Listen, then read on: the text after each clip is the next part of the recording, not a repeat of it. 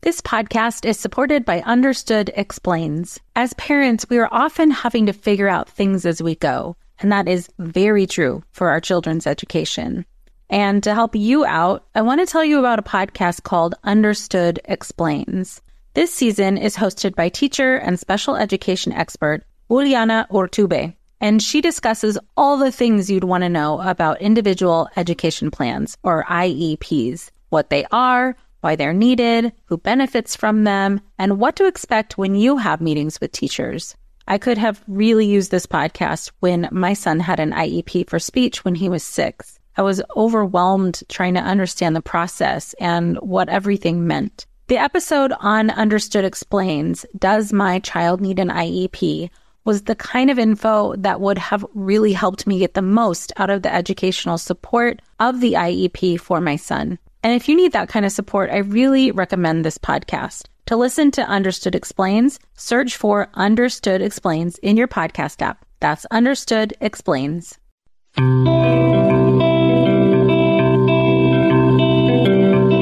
Welcome to Mom in Mind, a podcast about maternal mental health from conception, pregnancy, to birth and postpartum. Real stories from moms and family members who've made it from struggling to wellness, and interviews with experts and advocates who work for moms and families to get the help they need.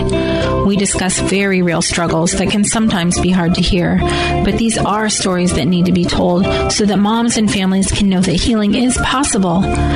This podcast is meant to offer information and awareness and is not a replacement for treatment by a professional or professional training. Thank you for being with us today.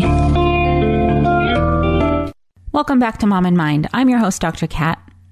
I am personally very excited to bring you today's episode because it resonates for me so deeply, and I've been excited and waiting to have this conversation.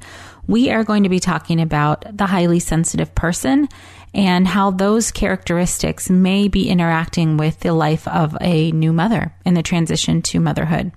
I've been really intrigued by this topic since listening to our guest today, Julie Bjelland, when she was a guest on another podcast. And it just really made me think a lot about how these characteristics of a highly sensitive person might impact the transition to motherhood. So we're going to get into that today. We're going to talk about who or what is an HSP or highly sensitive person, what might be a common experience for HSP women and mothers. And I'm excited to get into this exploratory conversation because there is research on HSP traits, but not yet quite on HSP traits in the perinatal woman. And so we're going to explore this a little bit and try and get some foundational understanding just to kind of see how this might apply to the moms and women and fathers and people that are in the transition to parenthood. Our guest today, Julie Bjelland, is an LMFT and HSP psychotherapist and author of Brain Training for the Highly Sensitive Person Techniques to Reduce Anxiety and Overwhelming Emotions. Julie's mission is to help sensitive people reduce the challenges and increase the positives through her website, specializing in highly sensitive people, also known as sensory processing sensitivity. Julie has a mission to spread awareness and education about the trait of high sensitivity and believes the world needs the gifts of sensitive people. So let's meet Julie. Hi, Julie. Thank you so much for being with us. Hi, thank you for having me. I think this is going to be an excellent topic for us to talk about. Yes, I do too. I am like a little giddy and sort of beyond excited to have this conversation with you because, like I was telling you just before we started, I've listened to you another podcast called Women in Depth and your interviews there, and I, I love the work that Lourdes is doing there. And it just really listening to you on there made me make some connections between what it is potentially to be a highly sensitive person or highly sensitive mom and how that might impact going through this perinatal period. So I'd really like to dig into that and see what you know and see what you can share with us about that. That sounds great. And I'm so glad you're doing that. We need people like you out there that are kind of specializing in these special niches and can pull in, in different kinds of information to help people through these times. Thank you. I do think it's going to be really important for a lot of women and men to hear this. So I'd love to start just from the beginning and give people a basic understanding of what are we talking about. So we're going to talk about what it's like to be a highly sensitive person during this perinatal period. But if you can start giving us the foundation, what or who is an HSP or highly sensitive person? Yes, sure. So we also call highly sensitive people, the scientific name is sensory processing sensitivity. And it is a trait, an inherited trait, and it is not a disorder. So that's good to kind of acknowledge. Yeah. And it's already been found in over 100 species. It's the same across genders. And it's not the same thing as introversion because there's actually 30% are extroverts and 70% are introverts. So there are a lot of overlapping, but not quite the same. And Elaine Aron has really been a pioneer in researching this trait and often the person where most of us learned about the trait. And it's been just a real passion of mine to work with highly sensitive people and helping them thrive because there's so many gifts and there's yeah. definitely challenges, but there's a lot of positives with this trait too.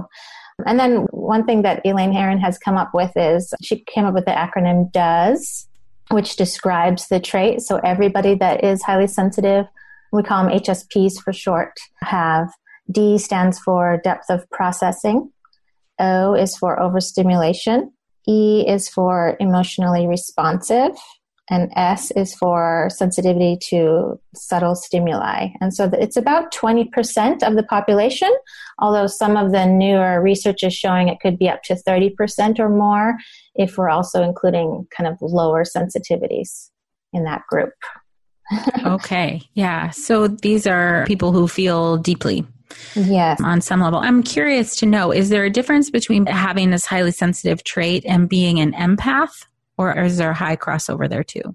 Yes, you know, there's been a lot of talk about that. I know Elaine Aron kind of tries to stay away from conversations about empath because she wants the research that's showing up for people who have this trait to be sort of scientifically based so that it's accepted amongst mm-hmm. the community. Sure. So there's been a lot of talk about what crosses over and what doesn't, but I tend to stay on kind of on the side of Elaine Aron at this point, anyways, just to make sure I'm kind of one of those people that are out there given the scientific definitions because we really want this to be something that this trait absolutely exists and we want mm-hmm. it to be something that's really taken seriously in the medical community in the mental health community and things like that yeah, and that makes so much sense to me, having listened to some of the stuff you've talked about, that there are many implications for having this sensory processing sensitivity. And another part of that is what I hear often is that people come in saying they're too sensitive, or people have told them they are too sensitive. And that though even the word sensitive sometimes comes with a judgment, or that somehow you're not able to handle things and I'm hoping that what you're saying, having the science behind this, you know, puts that idea away that it's not just, oh, you can't handle stuff. It's that there's this actual process happening. This podcast is supported by Starglow Media's Mysteries About True Histories. From the creators of the hit top ranking kids educational podcast in the world, Who Smarted, the Emmy nominated Nat Geo Disney Plus's Brain Games and Netflix's Brainchild, comes Mysteries About True Histories affectionately known as MATH, or math, in which kids ages six and up can hear humorous and educational stories that follow two best friends, Max and Molly, while they go on adventures through time, solving puzzles, hidden equations, talking about history, and making learning cool. Episodes transport listeners to moments in history like Pythagoras' ancient Greece, the era of the Aztecs, Sir Isaac Newton's England, and more. When I drive my son to school in the morning, we listen to these episodes that fit perfectly in our commute, with the episodes being about 15 minutes long. And this podcast is right up my son's alley because he loves to solve problems and happens to love math and the types of punny jokes that Max likes to tell. So tune in to Mysteries About True Histories with your kids. You can follow and listen on Apple Podcasts or wherever you get your pods. Hi there, I'm Andrea Owen, self help author with 19 translations of my books, global keynote speaker, and life coach. My podcast, Make Some Noise, has been serving up self help in a simple to digest way for the last decade. The topics brought in each episode are practical and easy to implement around topics such as working through fears that keep you stuck, different modalities of therapy, managing your negative self talk, and more. We bring you guest experts, solo episodes, and I even coach listeners on the air around relatable struggles. I also do my best to weave my sense of humor into some heavy topics because let's face it, life can be pretty hard and it's so much better when we can have some fun while walking through our challenges. Whether you're seasoned in personal development or just starting out, Make Some Noise podcast will help you become the best version of yourself, the person you're proud of when you look in the mirror and show up in your life. Simply search Make Some Noise with Andrea Owen wherever you listen to your podcasts. Yeah, um, so people. it's not connected to like a weakness or something mm-hmm. that we actually it's exciting because the new research is showing that there's there's real brain differences in someone that's an HSP and that that's very validating I think for us to know that and to mm-hmm. understand that and I think that's a big part of moving towards acceptance of the trait and also you know depending on I work globally with HSPs so I see differences depending on the culture and how mm-hmm. they define the word sensitive Mm-hmm. So, like in you know in the United States, the word sensitive tends to have that negative connotation, and definitely part of the group that's trying to change that and see that as more of a positive because it has so many positives. We, we certainly are more empathetic, more aware, more mm-hmm. intuitive, mm-hmm. more compassionate. And as to speak towards your subject, we're even seeing parents can be very creative parents with this trait if they're taking care of themselves in the right way, which I'm sure we're going to talk about today. Yes, yes. I really, I really, really, really hope to, because I think all of these traits that you're describing fit for so many, at least for a lot of the moms that are in my practice, but really even for myself. When I was listening to this, to your conversations on other podcasts, it just, you know, even after the fact, I'm healed, I'm better, but it just made me think like oh my gosh that's probably why things were so difficult. And it then obviously made me want to reach out to you and see if we could talk about that and which ways could this trait potentially make things more challenging during the transition into parenthood. And then to speak to your point what are the benefits? What are the gifts that come with it? Yeah so maybe we can start first with what might be a common experience for somebody who has this trait, a woman, a mother? What are the things they might be experiencing, either just in general or in relation to motherhood?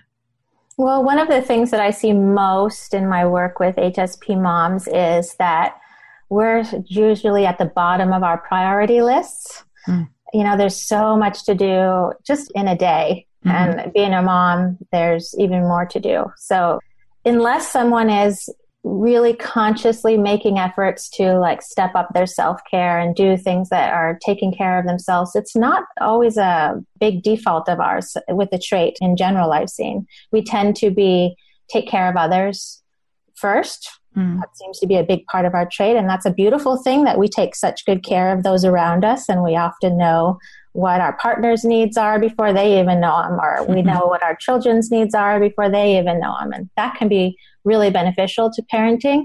But what happens most of all is burnout, burnout, depletion. And I think there's a big difference between our wellness as you know, I think about, I use the word kind of untrained HSP versus trained HSP. Yeah to just kind of define like once you learn about why you are the way you are and why things impact you the way they do it's really helps you understand that you need to do a certain kind of self-care and i consider self-care to be medicine for as sensitive people and yeah. you know that's going to look different to different people but in general self-care is sort of a conscious action that you take to do something that lowers your stress numbers brings you back down to like kind of a balanced as close as you can be to a balanced centered state and i'm a mom too so mm-hmm. i remember when my two children were 22 months apart and i was exhausted yeah. yeah. i was so exhausted and i remember having meltdowns in the middle of the night because i was so sleep deprived right and that's a big part of the problem is generally hsps do a lot worse without enough sleep. And yes. It's it's a huge problem. I know for myself, I'm a completely different person if I've slept well mm-hmm. versus I haven't had enough sleep. Mm-hmm. And that's a big part of the trait too is so kind of understanding that you're going to have specific needs as a highly sensitive person and once you understand and meet those needs, then you really start to live your life in a completely different way. And a lot of moms come to me and they're like, there's no way I can, you know, take an hour to myself. Mm. But then when they kind of challenge them to be creative and find ways, they come back and tell me and like, oh my gosh, I actually, I was so much more focused and efficient. Yep. I actually got more done when I took time to myself to recharge and refuel. Yeah.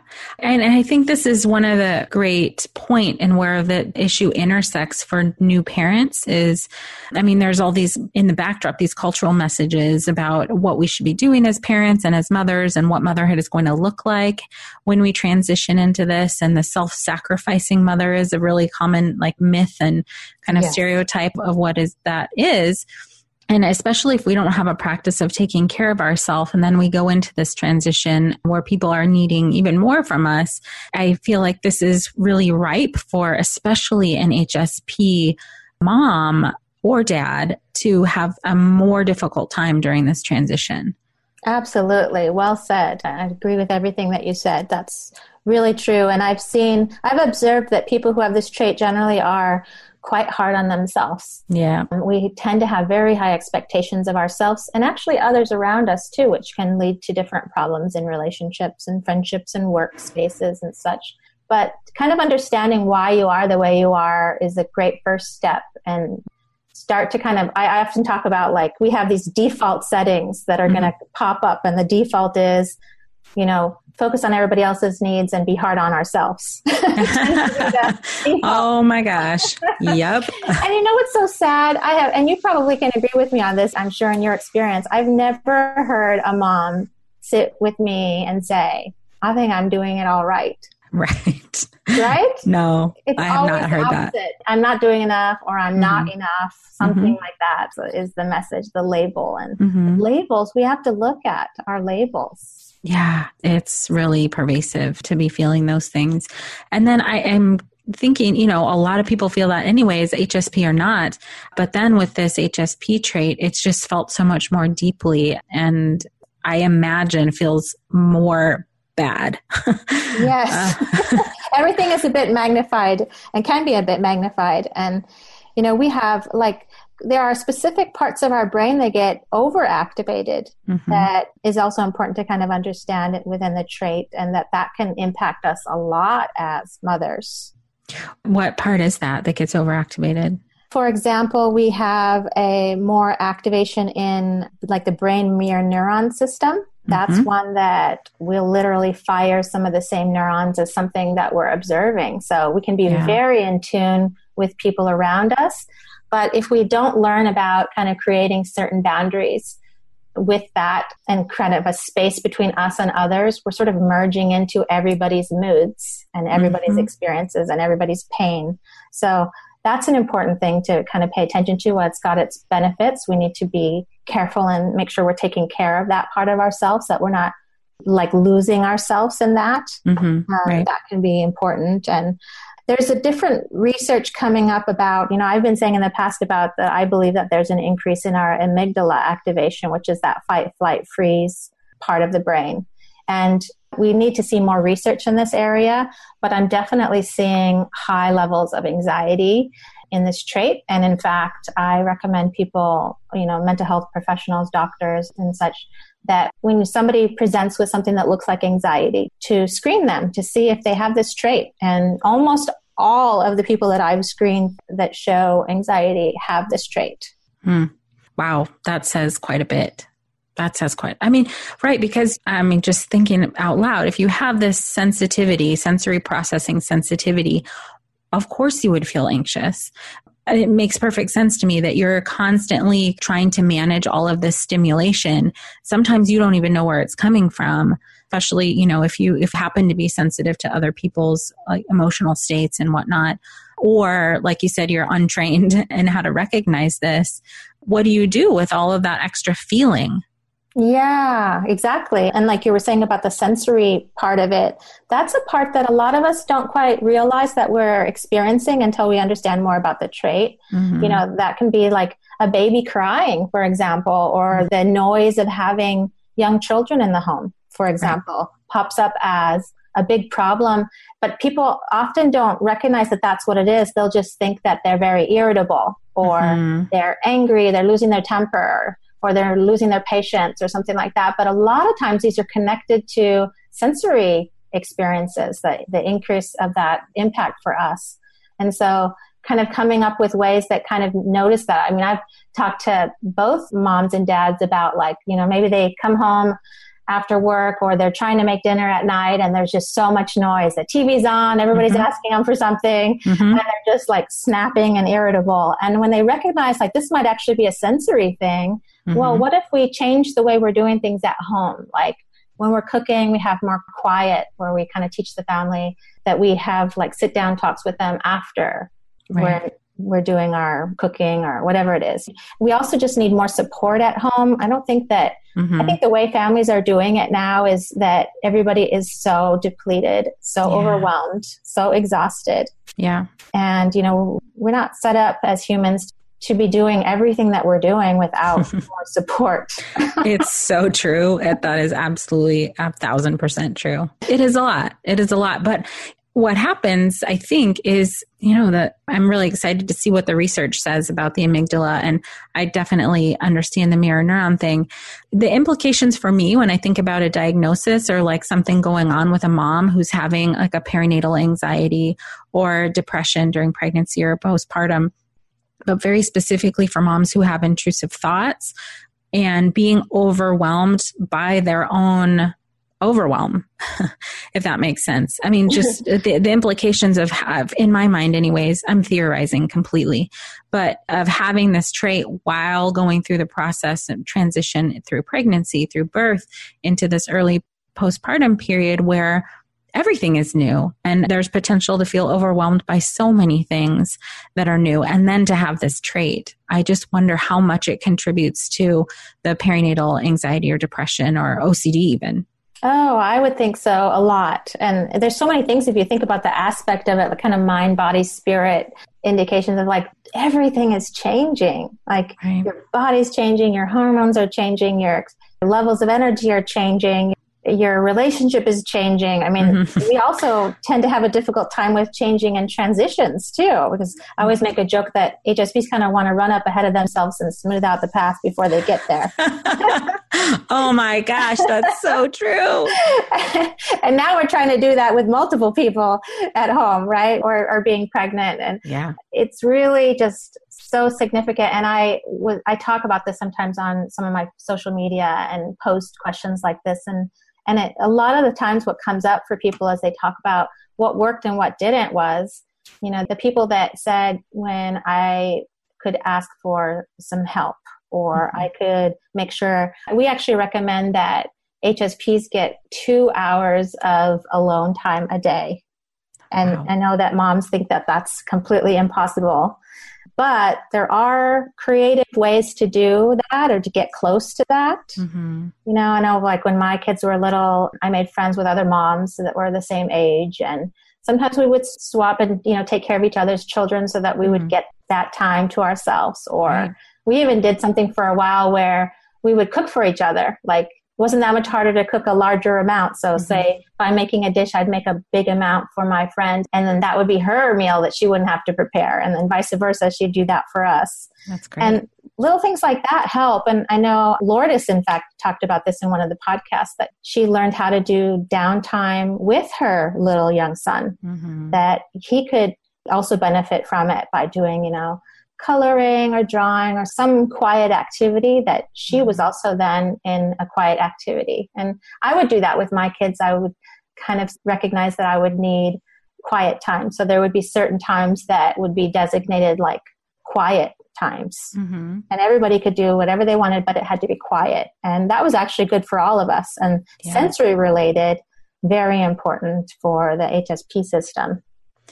Right. So I'm thinking of right now the mom who's listening, like, oh, maybe this is me. You named some of the common things that come up is that HSPs tend to need more sleep.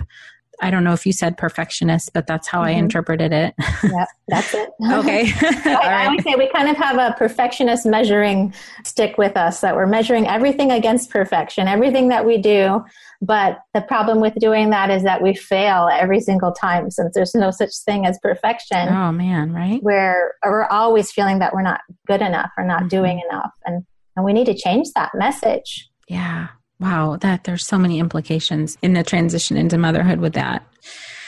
Oh, yeah, there's a lot there. So j- yeah. just to kind of highlight highlight a couple of things that people could identify with, yeah, the perfectionism, the needing more sleep. You went over a couple of others. If we can just kind of highlight some common traits in moms. Yeah, I think the our self-talk is a big part, uh, really important to pay attention to that we're often so critical with ourselves mm-hmm. that that's like kicking ourselves while we're down right. instead of developing self-compassion. So I have observed that many of the HSPs I've worked with including myself before I did my work, was that we have really low levels of self compassion. Have you seen that? Mm-hmm. Absolutely. Yep. Yeah.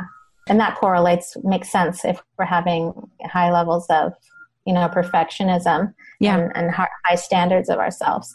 So developing self-compassion is like one of the best things that you could do for yourself. And that takes time. That's a skill building technique that oh, you, right. have to work on getting better at it. I always say like the 10th time you do it is going to be better than the first time you do it. Right. yeah. Yeah. Yeah. Oh, I'm really excited to get into the how. That'll be great. So I'll, I'll keep that in mind for developing compassion. So tend to be perfectionists, need more sleep. What's, what are some other things? You mean in terms of like some of the challenges? Yeah. Yeah. What, what might somebody notice about themselves? It's possible that you might get overstimulated a lot. Mm-hmm. And that can show up in different kinds of experiences, mood wise, irritability, anger. A lot of times where we feel misunderstood, we feel different. I mean, if, mm. if there's only like 20% of us, where we are experiencing the world in a different way. And if we're feeling like there's something wrong with us, mm. that is a layer of darkness on everything. Yeah. And, you know, that is an incredibly healing piece of the puzzle and that's something i certainly had to work on was changing the message from you know i'm weird and different and there's something wrong with me to i'm unique and i've got these really special parts of this trait that make me you know more compassionate more empathetic mm-hmm. more aware we actually have an increase in certain parts of the brain that have to do with attention action planning levels of awareness, levels of consciousness. Mm. And much of the research is showing that HSPs tend to do really well, actually benefit the most from,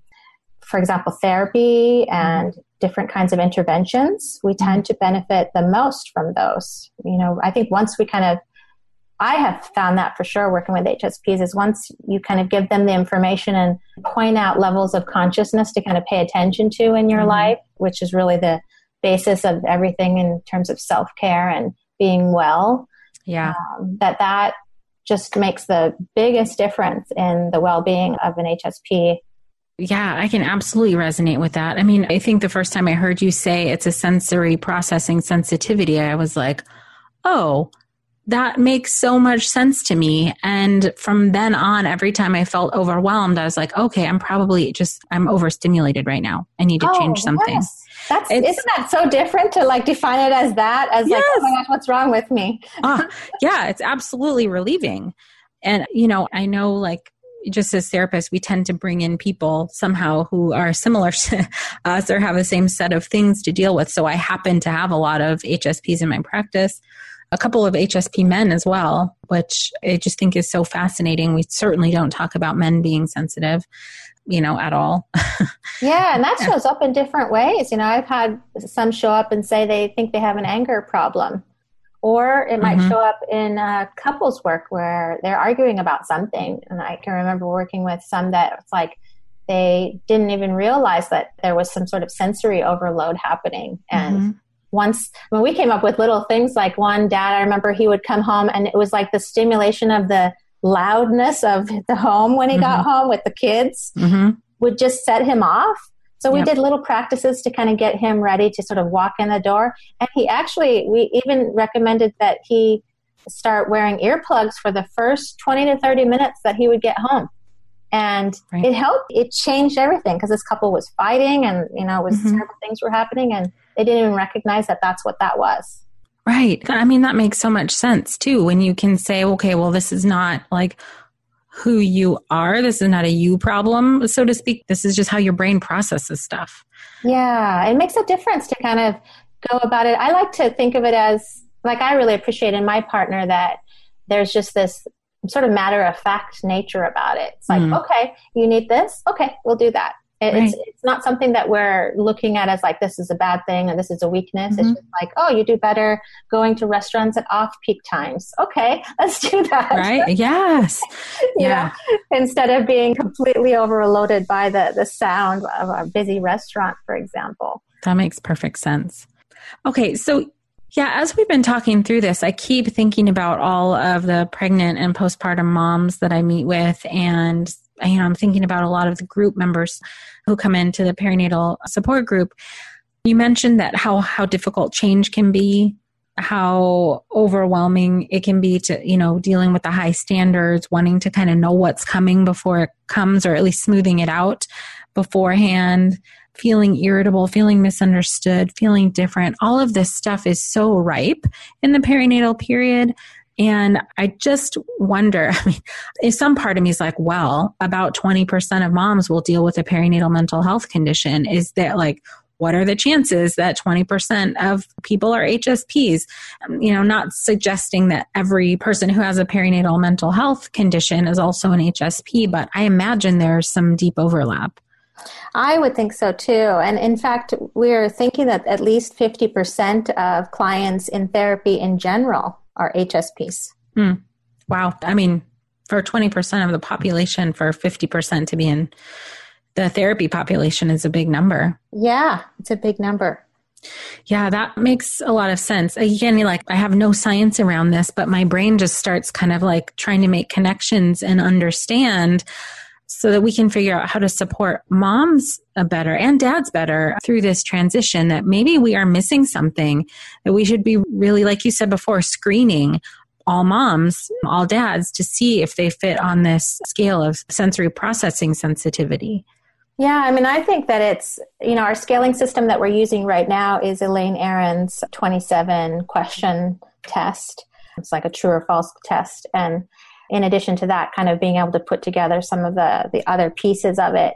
But like myself scored 27 out of 27 on, I mm-hmm. answered true to every single one of those questions. And mm-hmm. having been a mom with, I've had two children, I get it on a personal level as too. And I think that if there's a tendency to have anxiety and or depression anyway that that can actually be increased in hsps have a higher chance of having anxiety or depression in general mm-hmm. if we've had environments in our upbringing that didn't feel supportive. Right. And in fact the research is showing that highly sensitive children growing up in environments where they are supported and understood are actually less likely to have anxiety and depression. And if we were to transfer that information into a pregnant mom, for example, yeah. what if we were actually to support her in the right ways? Mm-hmm. Yes. You know, that we could see big changes happening. Absolutely. And then also impact her parenting experience or even her child's experience. I mean, just for me, learning that my daughter is HSP also, my son's potentially also, and just understanding this trait about myself and that this could be part of who they are makes me parent in a different way. I take care of myself and them in a different way. Yeah, good for you because that's how you're going to prevent. I mean, my boys now are 14 and 16, and I watch them and think, oh my gosh, like I never had that kind of confidence and, right, right. myself. And they don't have anxiety and depression. And, you know, it just impresses me and it makes mm-hmm. me realize like it, it's definitely, I see that for sure what they're saying about if, if you can learn, like not only are you going to be helping yourself, if you mm-hmm. learn about this, figure out the ways that take care of you best, mm-hmm. transfer that into raising your children with those same tools. Mm-hmm. And you're going to prevent a lot of problems for them in their life too. Right. Right. I mean, even if we're kind of was only, so to speak, taking care of ourselves, we're reducing our own irritability. We have more bandwidth, you know, when we are able to be present and there to kind of deal with whatever's coming at us. I just think there's so many good possibilities here in terms of understanding this trait specifically. I mean, for everybody, but in, since this is what I do specifically for perinatal parents, women and men, who are going and through the process of transition into parenthood, there's just so much potential to have an easier go of it if we understand this about ourselves. Lynn, this time of year, parenting can be such a flusterclux. You've come to the right place. I'm Lynn Lyons, and I've been treating anxious families for over 30 years. I'm Lynn's sister in law and co host Robin Hudson. Join us for Flusterclux, a podcast for parents who worry. Wait, that's everybody. Yeah, these last few years have felt like one long anxiety attack for so many. Why do you think parents are always surprised that a podcast about anxiety relates to them, even if no one in their house has an anxiety disorder? Well, worry is human. Everyone does it, and anxiety shows up when we face uncertainty. All the parenting tips you've taught me have been essential. I love to break it down into skills we need to manage worry in our families. We've covered so many topics depression, burnout, meltdowns, perfectionism. Don't forget scary mothers in law. Right, but of course, that's not my mother in law. Because that's my mother. And a listener. As a psychotherapist, I like to teach parents and kids how to respond to everyday moments in healthy ways. Managing anxiety really can be taught. It really can. And I'll even tell you what to say. We talk about serious stuff, but without being too serious. Anxiety wants everything serious. Anxiety doesn't stand a chance when we're laughing, even about the tough stuff. Hey there, I'm Debbie Reber, the founder of Tilt Parenting and the author of the book Differently Wired. The mission of Tilt is to change the way neurodivergence, whether that's having a learning disability, having ADHD, being gifted, autistic, or some combination of all of the above, is perceived and experienced so differently wired kids and the parents like us raising them can truly thrive. On the Tilt Parenting podcast, I get to talk with authors, therapists, educators, and parenting experts who are committed to this mission. I ask the questions my listeners are most curious about when it comes to supporting our kids. And in turn, my guests share strategies for challenges, out of the box ideas for navigating school, best practices for therapies, tips for advocating, and so many thoughtful insights on what it really takes to help our kids grow up feeling seen and respected so they can create awesome lives for themselves. I know that raising a differently wired kid can feel overwhelming and isolating, but I promise you, you are not alone, and it can feel so much better. If you're on this parenting journey, come listen to Tilt Parenting. Together, we can shift this paradigm and show up for our exceptional kids with hope, possibility, and joy. Oh, absolutely. And I think there needs to be kind of a paradigm shift too mm-hmm. in how our expectations of pregnant women, of new moms, of yeah. new families, all of it. And a big part of another piece to kind of add to what you were talking about earlier is a big thing that I see in HSPs is that many of us do not actually know what our needs are. Yes. And yeah. if we don't know what our needs are, we're not going to have our needs met. That's so true. Oh my gosh, that's so true. Yeah. So, what can we do? There's a lot of really beautiful parts to this, and well, I should say there's a lot of really beautiful parts to this. And also, there's so much room for us to kind of do better for ourselves and do better for, I'm thinking of the therapists who are listening, for the people that we're helping. So, you said one possibility is help develop compassion. Yes. Um, can you expand on that and talk about some other possibilities for healing? Yeah, and self compassion is such an important skill to develop. And I love Kristin Neff's work around that. And I teach kind of a three steps of self compassion building. And I don't know if you want me to share sure. that. Sure. Okay. Yeah. So I love this one. And like when I first started my work, I had zero self compassion. And so I'm one of those people that kept practicing and practicing and practicing until I actually started to feel it. Hmm. And it's so important, like how we're talking to ourselves, because I believe that our experience is like manageable a lot of times, but it's the judgment that we're putting on ourselves that's that extra thousand pound weight that makes right. it impossible to manage in that moment. Mm-hmm. So if we're really struggling in a particular moment or we really need something, being able to practice self compassion, it literally lights up centers of the brain that are more calming, that are more positive, that, mm-hmm. you know, will lead to feeling more energy, for example, less draining, because it's very draining to be so hard on ourselves. oh my gosh, right? our, our energy is so, um, we have to care for our energy. And I think mm-hmm. as highly sensitive people, our energy tanks get drained faster. Mm-hmm. Mm-hmm. So yeah, caring absolutely. for like where is that energy going is so important. Yes. Yeah. That's fantastic. Okay, that would really take some of that emotional burden off just to include self compassion in. You did mention taking breaks as much as possible and that that's important. Can you say a little bit more about why that's important? Oh, that's so important. Like I think about our nervous systems as like an internal motor. And similar to like if we were to floor the gas pedal of a car all day long, what's going to happen? That engine's going to burn out. Mm-hmm. And that's our experience too. And so taking little breaks throughout the day, I always say, I actually recommend HSPs like every time you go to the bathroom, because that's several times spread out throughout the day, mm-hmm. you ask yourself two questions How am I doing? And what do I need? Wow. That's really so simple, but so powerful. Yeah, because if we're paying attention, we can do something about our needs. Like, oh, you know, actually, I'm really tired.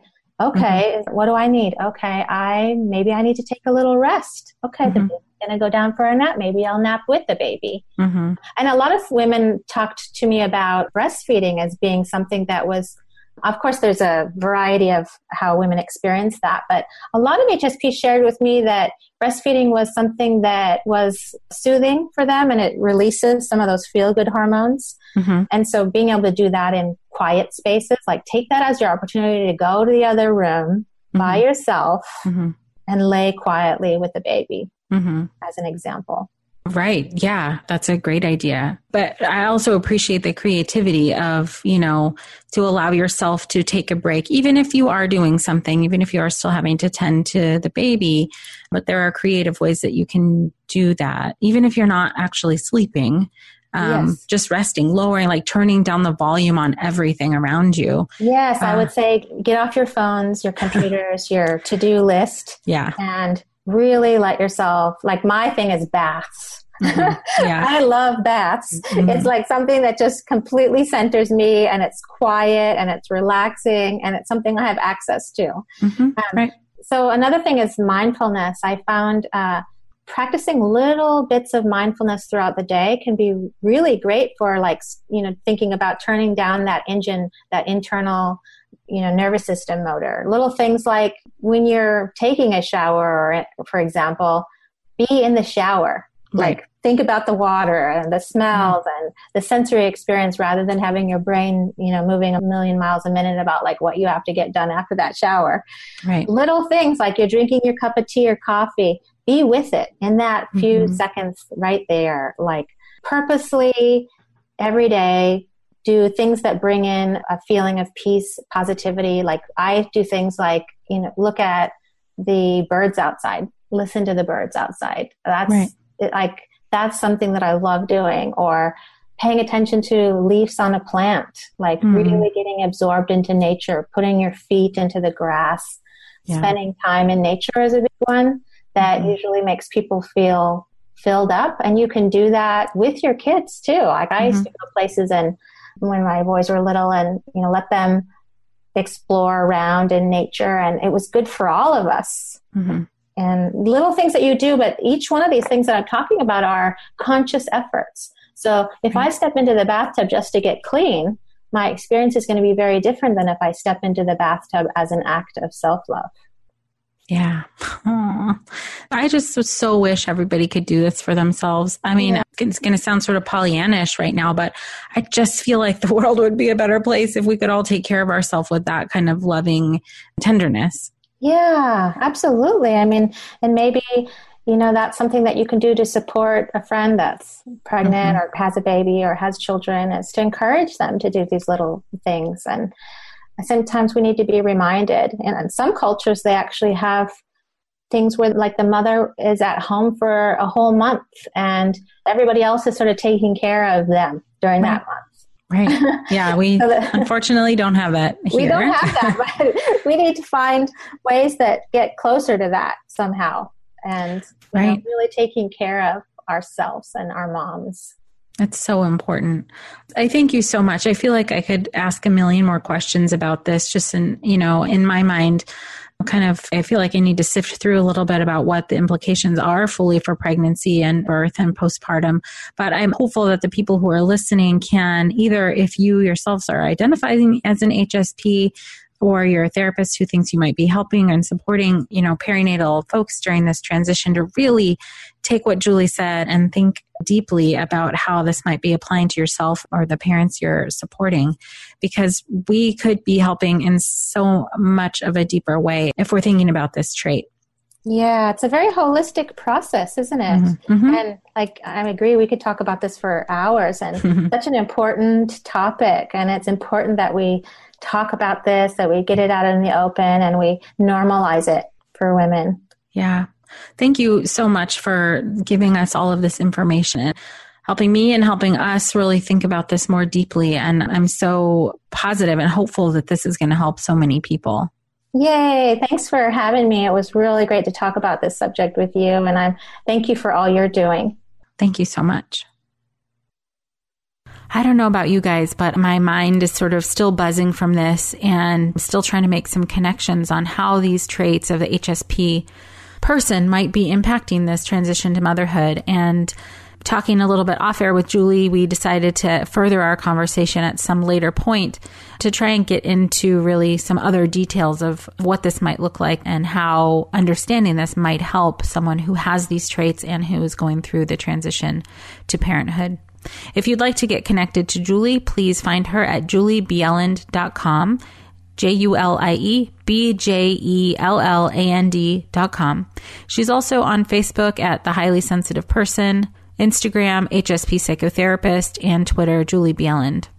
As usual, if this is your first time joining us, please subscribe to this podcast so that you get each episode when it comes out every Monday. Then you'll be able to pick and choose, listen to the ones that really resonate for you. And I'd love to have you in our community at the Mom and Mind Facebook connection. And please connect with us on any of our other social media sites Facebook, Instagram, or Twitter. We'd love to have you in our community. So glad to have you with us today. And until next time. By joining us today, you are part of the growing community of people who are aware and concerned for mothers and families during this beautiful and sometimes very difficult time of life. If you or someone you know is having a hard time, help is available. You can feel better. Please look for resources for help at momandmind.com. Together, we can support moms and families so that no one has to deal with this alone. Thank you for listening and being a part of the Mom and Mind community.